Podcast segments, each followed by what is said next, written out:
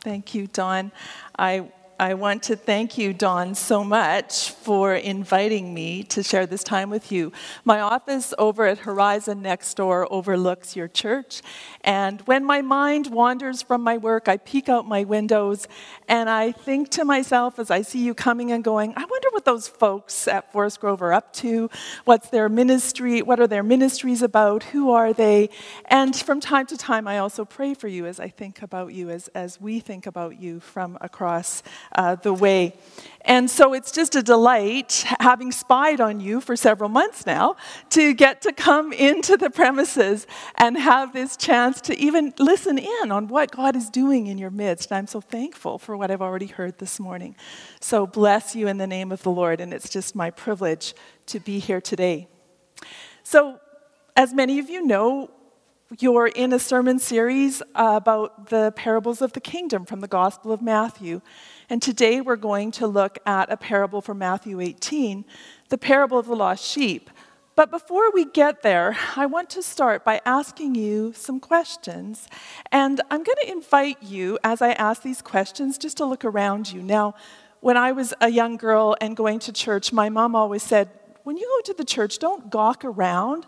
You look at the front and you participate with what's going on. And so I'm actually breaking my mother's rules by saying, uh, but let's just break my mother's rules for a minute and, and take a moment and just look around you and see who's here. Uh, maybe you, have seen, you'll see some people you haven't seen for a while. Uh, maybe you've already greeted friends who've been away on holidays. Or maybe there's people who are just now returning after a season when we haven't been able to meet together as normal. So, so look around and think about who's here. And maybe, although I know there's folks online, maybe think also about who's missing, who's not here, that maybe is surprising to you to see that they're not here today.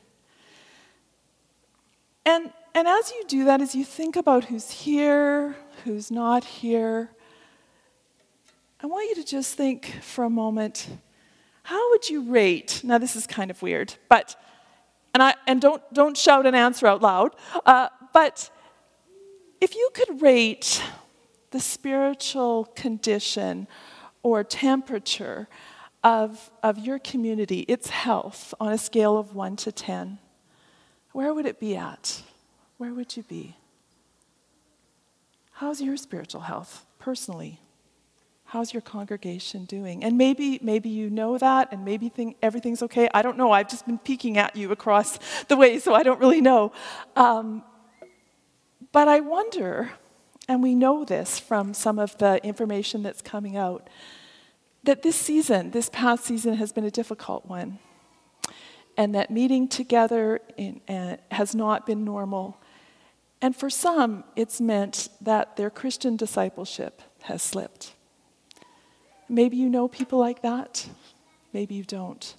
But that's something that I want us to think about.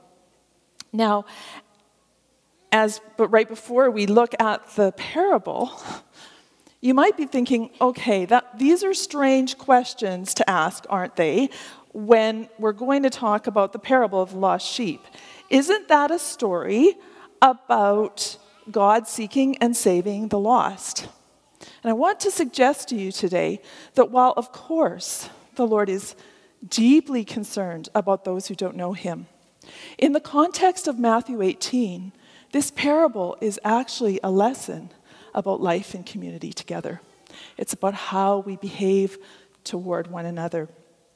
One commentator says it this way he entitles uh, the whole parable as Life Within the Community of the Kingdom. So, as we look at this parable of the kingdom, we need to think about community life. As we do that, I want us to first just go to the text uh, of Matthew 18 11 to 14, and let's read that together. Jesus says from the parable, What do you think? If someone owns a hundred sheep and one of them goes astray, will he not leave the 99 on the mountains and go for, and look for the one that went astray? In the same way, your Father in heaven is not willing that one of these little ones should be lost. And that highlighted portion at the bottom is to show us the Father's care Uh, for those, okay, it's a little bit different on the slide. Anyway, what I want to emphasize first out of this parable is that it, it's showing us how much the Father cares for those who have gone astray. He's willing to go at great lengths to save them if they've gone astray. That's the main point. And this shows us really the shepherd heart of God, the pastoral heart of God. And if you and I were first century Jewish readers or listeners to this parable, we might immediately think of another passage from Ezekiel 34. Ezekiel 34 is interesting because it's also talking about shepherds and sheep. In Ezekiel 34, God addresses the prophet Ezekiel and he expresses his displeasure over the ways in which uh, the shepherds of Israel, that is, the, the leaders in Israel, had not taken care of the sheep. This is what he says to Ezekiel. God addresses Ezekiel as Son of Man. Son of Man, prophesy against the shepherds of Israel. Prophesy and say to them, to the shepherds, This is what the sovereign Lord says Woe to the shepherds of Israel who have been feeding themselves. Should not the shepherds feed the flock? But you do not feed the sheep. You have not strengthened the weak, healed the sick, bandaged the injured, and brought back the strays or sought the lost. And so, in this story, uh, what's being addressed is the children of Israel are now in exile. They've gone into exile because of the, they've disobeyed God. But what God is saying to the prophet is that it's the kings of Israel prior to the exile that didn't do their job to take care of the sheep. As human leaders, they were supposed to exercise God's pastoral care. As representatives of God, they were supposed to care for the sheep, and they hadn't done so. And there was devastating results. They ended up allowing, really causing the children of Israel to go into, into exile. Israel had failed. And so, if we move a little bit ahead in the passage, God says, Look, you leaders haven't done what you should, but I myself am going to act. For thus says the Lord God I myself will search for my sheep and will seek them out, as shepherds seek out their flocks when they are among the scattered sheep. So I will seek out my sheep. I will rescue them from all the dark places to which they have been scattered on the day of clouds and thick darkness. So here we see, same as the parable in Matthew, so in Ezekiel, God is deeply concerned for his people. He's deeply concerned for the way that they've gone astray, and he's willing to act himself to go to great lengths to save them. And we know for Israel that God ultimately did that through Jesus. But he wants to use human agents to do that, just like the, he wanted to use the children, uh, the leaders of the children of Israel. So we're going to see in Matthew 18 that he also wants to use his people. So if we flip back to our parable again, and we look at, just review Matthew 18, 11 to 14 one, once more. Uh, I want us to, you can skip ahead not just to the parable itself, but to the end of the parable on, on the overhead. Notice that in the same way as a shepherd is not willing that the sheep should go astray, in the same way, the Father in heaven is not willing that any of these little ones should be lost. So the question you might ask yourself is okay, during the time of exile, when Ezekiel spoke on behalf of the Lord, he was talking about the people of Israel. That's who God was concerned about. Here in Matthew, God's concern is for these little ones. the question might be well, who are these little ones? And I think that the context of Matthew 18 gives us the answer to that. And not only the answer to that, but what we as human agents are supposed to do about this difficulty of lost sheep. So let's go now to Matthew 18, verses 3 to 6. So this is the material preceding Matthew 18, uh, 11 to 14, the parable. And it says this it really defines for us who the little ones are. So, Matthew 18, 3 to 6. I tell you the truth. Unless you turn around and become like children, you will never enter the kingdom of heaven. Whoever then humbles himself like this child is the greatest in the kingdom of heaven. And whoever welcomes a child like this in my name welcomes me. But if anyone causes one of these little ones who believe in me to sin, or we could translate that as to stumble, it would be better for him to have a huge millstone hung around his neck and be drowned in the open sea. So here we have that repetition of that phrase, little ones, and it happens a few times in Matthew 18. And the little ones defined here in Matthew 18, 3 to 6, are none other than disciples, right? They're the little children. Uh, disciples are described here as little children. That is, anyone who wants to enter the kingdom of heaven and become a disciple of Jesus has to humble himself like a child. And when he does that, Jesus calls that he or she, that, that disciple of Jesus, a little one. So, who are the little ones in the story? Well, they're you and they're me. We're all little ones who have humbled ourselves so that we can enter the kingdom of heaven. We're those who have been willing to lose status and worldly authority so we can participate in the kingdom.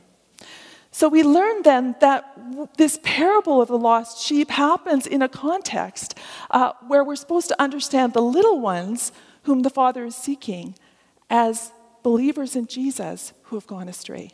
That's what the parable is talking about it. But not only do we learn that, we also learn something interesting about how we should respond to the little ones. If we look at this passage, Matthew 18, 3 to 6 again, notice uh, how little ones should act toward other little ones, we as little ones. Um, Whoever welcomes a child like this in my name welcomes me. So we're to receive one another, to care for one another, to protect one another. And we also are su- supposed to avoid hurting one another. But if anyone causes one of these little ones, that is, one of these believers in Jesus, to stumble or to sin, this translation says, it would be better for him to have a huge millstone hung around his neck and be drowned in the open sea. That's pretty powerful. But what would it look like for you or I to cause someone to sin or to stumble? How come we have that kind of responsibility? Doesn't it seem ominous? What does it look like? I think it could look like any number of things. It could look like being a bad example, right? Doing things that are not um, in keeping with what it looks like to be a disciple. It could look like harsh criticism that discourages one of God's little ones. It could look like gossip. It could look like disregard, not paying attention when we should. These are some of the ways, and, and you could list probably others, that we can cause others to stumble and to fall into sin. Let me just illustrate this through a story about myself. When I was uh, younger, I won't say how young, but fairly young, I was enthusiastic about serving the Lord, and I was trying to figure out where God had called me to serve. And so I was in a church and I was trying to do everything that I knew that would be pleasing to the Lord. So I was involved in prayer groups and I was involved in evangelism and I was involved in discipleship and I was trying to work on all these initiatives in our church. And, you know, I was young in that. And you could say, I think probably many people did, that I was a little bit flaky. That is, I went about what I was doing in sort of unconventional ways. And that actually attracted a fair bit of criticism my way.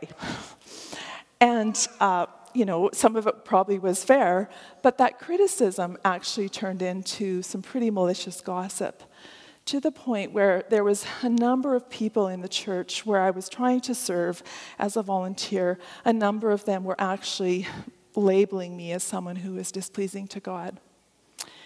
And I was teetering, right, on that place as a little one where it was pretty close to where I was going to stumble and fall into sin. And then the most amazing thing happened. Two older women in the church, not talking to each other, but both just started to do almost the same thing. And you know what they did? They started coming to my groups, to my prayer groups, to my discipleship groups. They listened to my vision for evangelism. And these older, wiser women, they just came alongside. And without saying anything, they just walked with me. And in doing that, they brought me back into the fold. I was a little one that was straying on the edge because I was so discouraged. And they brought me back. They just brought me back very gently, uh, by, by really through their actions, because their actions said, Susan, we believe that God has a calling on your life. We believe in what you're trying to do, and we're willing to support it. They weren't leaders in the church, but they played this amazing pastoral and shepherd role in my life. And I am so thankful to them because I don't know. I don't know if I'd be here today if it wasn't for their care. And you know, something else happened. Just their presence and their input helped me not to be as flaky. I got a little bit more wise about how I did my, my life in ministry. So I just, I thank God for those ladies, and I'll forever be indebted to them.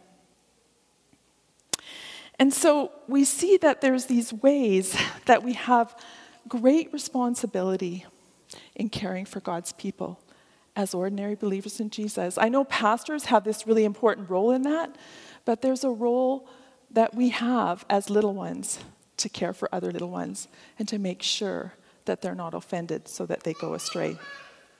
In fact, if we moved back to our passage in Matthew, what I've done is included verse 10 on this section now so that you can see Matthew 18 10 to 14, that really the instruction about how we should treat each other as little ones is bridged so that it's connected to the parable uh, of the lost sheep. This is what Matthew 18 10 says. See to it. Uh, that you do not disdain one of these little ones, that is, these disciples of Jesus. Don't look down on any of them, for I tell you that their angels in heaven always see the face of my Father in heaven. Okay, that's a bit strange, isn't it?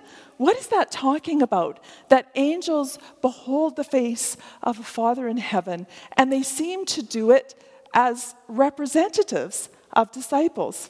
We don't know a lot about angels. Uh, we don't, the scriptures don't talk a lot about what they do, but here it seems like disciples of Jesus have angels that represent them.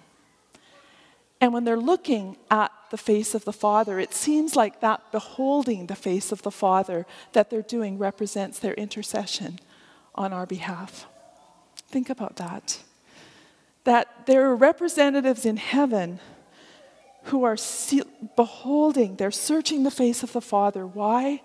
So that none of us are lost, so that all of us are protected. And so, if, if we put this in the context of what we just read, when we do something that maligns another believer, when we criticize or we gossip or we disregard uh, God's people, we're acting against the will of heaven. We're acting against God's shepherd heart to care for his people. And so this is an ominous warning for us. And then there's the parable. And again, I'll just repeat that the parable illustrates that the Father is not willing that any of these little ones be lost. So, to sum up what we've seen so far, I think we need to ask and, and kind of summarize the, by, by asking this question and summarizing the answer How do we participate in finding lost sheep? Well, we see that so far we do it by imitating the Good Shepherd. Matthew, uh, Matthew 18, 3 to 10 teaches us that we imitate the Good Shepherd by causing no offense or stumbling block, by giving and receiving tender care to one another, just like those ladies, right? They were imitating the Good Shepherd and how they were acting toward me.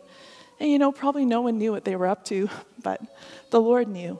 And they were acting on his behalf as they did that. And then we have the parable, that's the next part. And then we have another piece in Matthew 18 that teaches us about what it looks like to imitate the Good Shepherd as human representatives of him. And this piece in Matthew 18, 15 to 17 is really the correction part.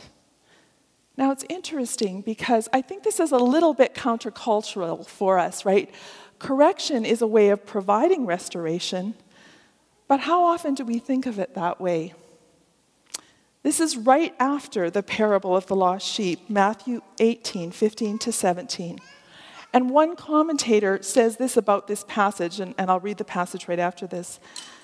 This passage provides a practical guide to how a disciple can imitate his father's concern for wandering sheep. So, on the one hand, we're supposed to not cause offense and protect by showing tender care. But on the other hand, we're supposed to bring correction at the appropriate time and in the appropriate way.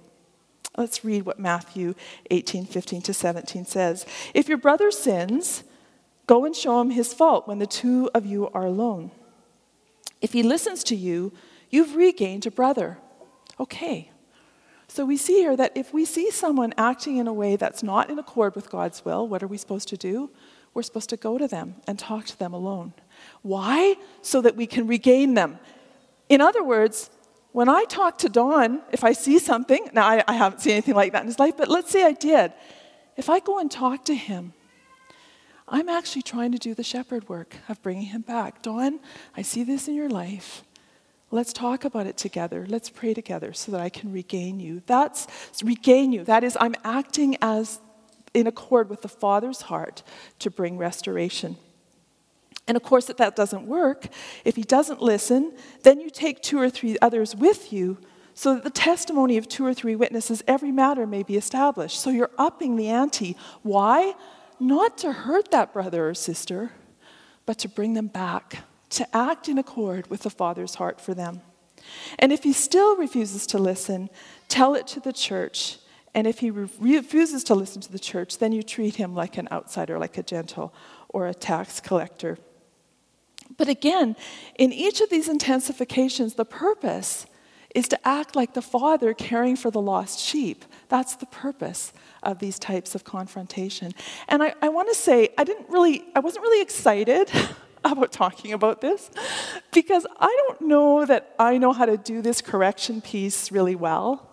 And I think a lot of us struggle over learning how to bring correction in a way that's like our Good Shepherd, our Heavenly Father, and of course, Jesus.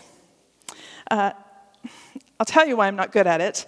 It's because I'm a Bible teacher, I'm truth oriented, I want people to know the truth, and often, I, if I see something that's wrong in someone's life, I'm probably likely to say, I just need to go and address that person and tell them what's wrong and bring them on track. Now, how many of you know when you just heard that, that that's probably not that straightforward approach is probably not that effective, right? It probably has some holes in it. And this is true. So, how do we bring that type of correction in a way that's not going to give offense. Because you see, not bringing offense and correction go together. So, how does that work together? I think there's a way that it works together best when we work together. Now, I told you I'm that sort of truth oriented person. My husband, on the other hand, is more like that pastoral, caring person who's very concerned not to give offense he is, he's very concerned about that. He's a gentle soul. And you can imagine the two of us, our kids are raised now. Thank, thank the Lord that they made it. But you can see the pull, right? How are you going to treat kids when you've got one person who's going to address that problem and you've got the other person going, no, we have to do this in a way that's gentle. And, and so there was lots of, lots of struggle. Uh, but here we are, still trying to learn this together. And I, I tell you this because we're starting to learn a little more about how to work together, but it's still hard work for all of us. And, and recently, we had this privilege of working together with a couple who we were mentoring. And, and as we mentored them, it, it became apparent that there was an issue in that couple's life that needed to be addressed. And of course, you know what Susan's going to say all right, Bruce, we need to address this. We need to sit this couple down. We need to talk to them about what's wrong. We need to pray for them, and it's all going to be good. And Bruce is going, oh, honey, I don't know if that's going to work. and he was right. And the Holy Spirit, I think, hopefully, well, yeah, not hopefully, this did happen. The Holy Spirit uh, gently showed me that I need to let my husband take the lead on this. And so we sat down with the couple. My husband agreed that the problem needed to be addressed. It's just how? How do you do that? And in his gentle way, he just started talking to the couple. And of course, I'm going, okay, in this meeting, we're beating around the bush. I just want to get to the heart of the problem and deal with it. And the Holy Spirit just kept holding me back and holding me back so that my husband could talk to this couple and gently care for them and talk to them so that by the time it came around to the point where the issue needed to be addressed, there was this way that the couple was open to receive that, to say, yes, this is what we need to change, and to repent in such a way that we could pray for them and bring those little sheep, his little ones, back into alignment with God's will. So I think that we need to work on this together. We need to learn to do this together. Our Heavenly Father, He is seeking and pursuing the lost. Maybe think about the lost as people who have fallen away from the Lord. That's how I think we're supposed to understand this today, right? It's, it's little ones who've lost their way.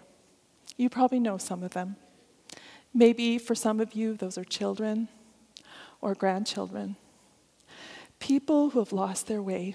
Do you know that the Father in heaven, He is going ahead of you? He is going ahead of you to seek and to pursue His lost little ones. And because He's going ahead of you, you can be confident that He's going to work through you. He wants to work through you as ordinary believers.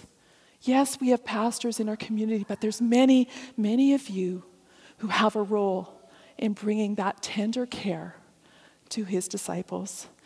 Giving and receiving tender care without causing stumbling or offense on the one hand, like the ladies in my story, but on the other hand, bringing correction and restoration, like that young couple that I mentioned.